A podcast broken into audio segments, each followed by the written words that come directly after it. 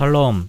주님의 평화가 여러분과 함께 하시기를 소망합니다. 오늘은 고린도 후서 1장 1절과 2절 말씀을 통해 은혜와 평강이 있기를 이라는 제목으로 말씀을 묵상해 보려고 합니다.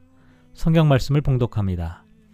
하나님의 뜻으로 말미암아 그리스도 예수의 사도된 바울과 형제 디모데는 고린도에 있는 하나님의 교회와 또 온 아가야에 있는 모든 성도에게 하나님 우리 아버지와 주 예수 그리스도로부터 은혜와 평강이 있기를 원하노라.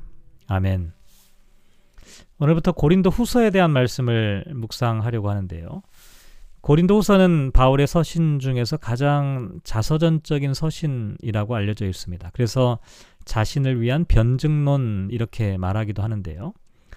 고린도후서가 이런 특징을 갖게 된 이유와 배경을 알기 위해서는 고린도 교회와 사도 바울의 관계를 이해할 필요가 있습니다. 아, 사도 바울은 2차 전도 여행 중에 아덴을 떠나 고린도에 도착하여 복음을 전파하면서 처음 고린도 교회와 만남을 시작하게 되죠.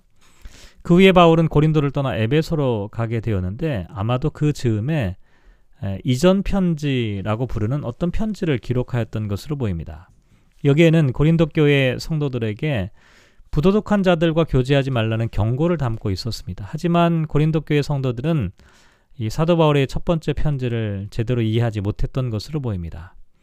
그래서 아, 바울은 자신이 보냈던 이전 편지가 잘못 이해되었다는 사실과 글로의 집을 통해서 고린도 교회에서 들려오는 여러 가지 소식을 듣게 되었고 그래서 고린도 전서를 써서 디도편에 보내면서 고린도 교회를 방문할 계획에 대하여 언급을 하게 된 것이죠. 하지만 이와 같은 계획은 어, 속히 이루어지지 않았습니다. 아마도 에베소에서 바울이 여러 가지 환란과 어려움을 겪고 있었기 때문이었던 것으로 보이는데 어쨌든 바울은 먼저 디모데를 고린도에 파송하였지만 고린도 교의 문제는 쉽게 해결되지 않고 오히려 점점 악화되었습니다. 결국 만사를 제쳐놓고 고린도를 방문하였지만 이 방문으로 인해 문제가 해결되기는커녕 오히려 사도 바울이 큰 상처를 받는 일이 일어났습니다. 왜냐하면 고린도 교회 성도들로부터 인격 인격적인 모욕과 굴욕을 당하는 일이 일어났기 때문이었습니다. 어쨌든 고린도 방문을 성과 없이 마친 바울은 세 번째 편지를 쓰게 되었는데 이것이 아마도 고린도후서 2장 4절에 나와 있는 눈물의 편지. 그래서 현재 고린도후서 10장부터 13장까지 나와 있는 내용으로 어, 우리가 생각해 볼 수가 있습니다.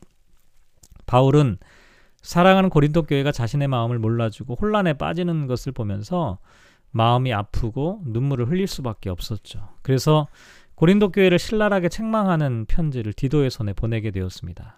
아, 그런데 사도 바울은 편지를 보낸 후에 스스로 어, 염려를 하게 되었는데 왜냐하면 내가 너무 심하게 책망을 하고 있는 것은 아닐까 아, 그래서 고린도 교인들을 상심시킨 것이 아닐까 이런 걱정을 하게 된 것이죠.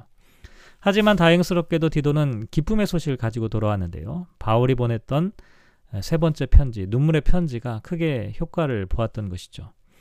이렇게 눈물의 편지와 디도의 사역이 목적을 달성한 것을 알게 되었고 또 바울이 그동안의 약속을 지키지 못하고 마케도니아에서 고린도를 방문하지 않고 떠나버린 데 대한 여러 가지 원망과 불평의 소식도 듣게 되면서 네 번째 편지를 쓰게 되었는데 그것이 우리가 갖고 있는 고린도 후서 앞부분 1장부터 9장까지에 나와 있는 내용이라고 할 수가 있습니다.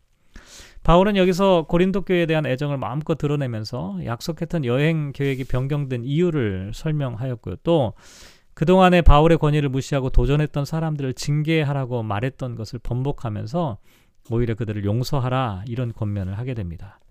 그 후에 바울은 고린도 교회를 세 번째 방문하게 되는데 가난에 시달리는 그리스도인들을 위하여 모은 헌금을 가지고 마케도니아를 거쳐 예루살렘으로 가기 전에 고린도에서 겨울을 보내게 된 것이죠. 이렇게 볼 때 지금 우리가 갖고 있는 이 고린도 우서는 바울의 세 번째 편지와 네 번째 편지가 합쳐져 있는 것으로 우리가 생각을 해볼 수가 있습니다.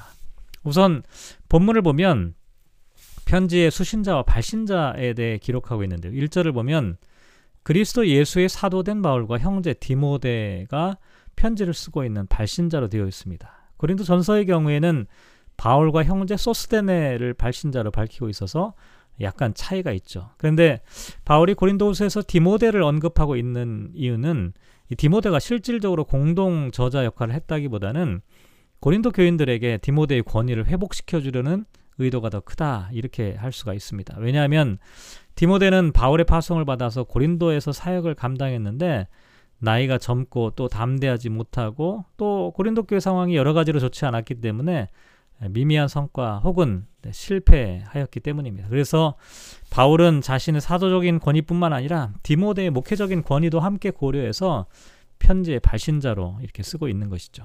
또 어, 바울은 자신을 사도라고 밝히고 있는 이건 뭐 다른 여러 서신들과 마찬가지 이유입니다. 특히 고린도 교회를 향한 편지에서는 빠지지 않고 언급하게 되었는데 왜냐하면 고린도 교회 성도들로부터 바울의 빈약한 외모와 또 이전에 그리스도인들을 핍박하던 과거 행적에 대한 여러 가지 의심과 오해로 인해 바울의 사도권이 흔들리고 있었기 때문이었습니다. 그래서 이와 같은 도전에 대해 적극적으로 변증하면서 이방인에게 복음을 전하기 위해 부르심을 받았다는 사실을 이 사도적인 권위를 더해 확증하려고 했던 것이죠. 특히 자신이 사도가 된 것을 하나님의 뜻으로 말미암아 된 것이다라고 강조하고 있는 것도 아, 이와 같은 맥락에서 생각을 해볼 수가 있습니다. 그리고 고린도후서의 수신자는 고린도에 있는 하나님의 교회와 또 온 아가야에 있는 모든 성도라고 밝히고 있는데요. 고린도 전서에도 고린도에 있는 하나님의 교회 곧 그리스도 예수 안에서 서룩하여지고 성도라 부르심을 받은 자들과 또 각처에서 우리 주 곧 그들과 우리 주 대신 예수 그리스도의 이름을 부르는 모든 자들을 수신자로 하고 있습니다. 두, 두 서신에서 동일한 점은 고린도 교회를 지칭할 때 고린도에 있는 하나님의 교회라고 불렀다는 사실이죠. 교회 앞에 하나님의라고 하는 소유격을 붙인 것은 교회의 소유주가 하나님이라는 사실을 나타내는 것인데 그런데 안타까운 사실은 요즘 하나님의 교회라고 하는 이 표현이 한국에서는 신흥 이단 사이비 정파인 안상홍 증인회를 나타내는 것으로 사용되고 있어서 대단히 안타까운 일이라고 할 수가 있습니다. 어쨌든 고린도 교회는 아, 바울에 의해서 실질적으로 세워졌고 또 바울이 떠난 후에 여러 사람들이 고린도 교회를 목회하고 인도하였지만 그럼에도 불구하고 여전히 고린도 교회의 실질적인 주인은 바로 하나님이시라는 것을 강조하고 있는 것이죠. 또 이 아가야라고 하는 이 지명은 로마가 헬라를 지배할 당시 헬라 전체를 마케도니아와 아가야 두 지역으로 구분해서 통치했는데요. 아가야가 바로 아가야의 수도가 바로 고린도라고 할 수가 있죠. 그래서 고린도후서는 고린도와 함께 아가야 전체에 흩어져 있는 성도들을 향해 쓴 편지다. 우리가 이렇게 에, 생각을 해볼 수가 있습니다. 그리고 아, 사도 바울은 2절에서 은혜와 평강의 인사를 하고 있죠. 우리가 아, 갈라디아서 1장 3절이나 에베소서 1장 2절, 고린도전서 1장 3절, 또 빌립보서 1장 2절, 데살로니가전서 1장 1절, 데살로니가후서 1장 2절, 디모데전서 1장 2절에도 동일한 인사를 찾아볼 수가 있습니다. 어, 초대교회 대표적인 인사였죠. 여기 나와 있는 은혜, 어, 어떤 노력과 자격에 의해 주어지는 것이 아니라 아무런 대가 없이 받는 하나님의 구원의 선물을 나타내죠. 또 평강, 평화는 샬롬, 유대인들의 보편적인 인사였죠. 이렇게 바울이 은혜와 평강을 언급하는 이유는 바로 이 편지를 받는 모든 성도들 하나도 빠짐없이 에, 대상으로 하고 있다라고 하는 사실을 에, 이 인사말을 통해서 우리가 생각을 해볼 수가 있습니다. 오늘 어, 고린도후서 이제 처음 시작하는데요. 우리 본문 말씀 묵상하면서 이렇게 기도하면 어떨까요? 주님의 사역을 위해 헌신하는 사람들을 존경과 사랑으로 대하게 하소서. 교회의 주인은 오직 하나님이라는 사실을 잊지 않게 하소서.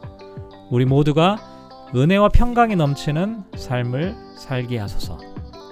오늘 하루 주님의 말씀을 통하여 새로운 삶을 살아갑니다. 하나님의 편지, 하나님의 사랑이 주님의 교회 가운데 전해집니다. 우리 모두가 이 편지를 읽고 하나님의 뜻을 다시 한번 찾아가면서 은혜와 평강이 넘치는 삶을 살아가시기를 주님의 이름으로 축복합니다.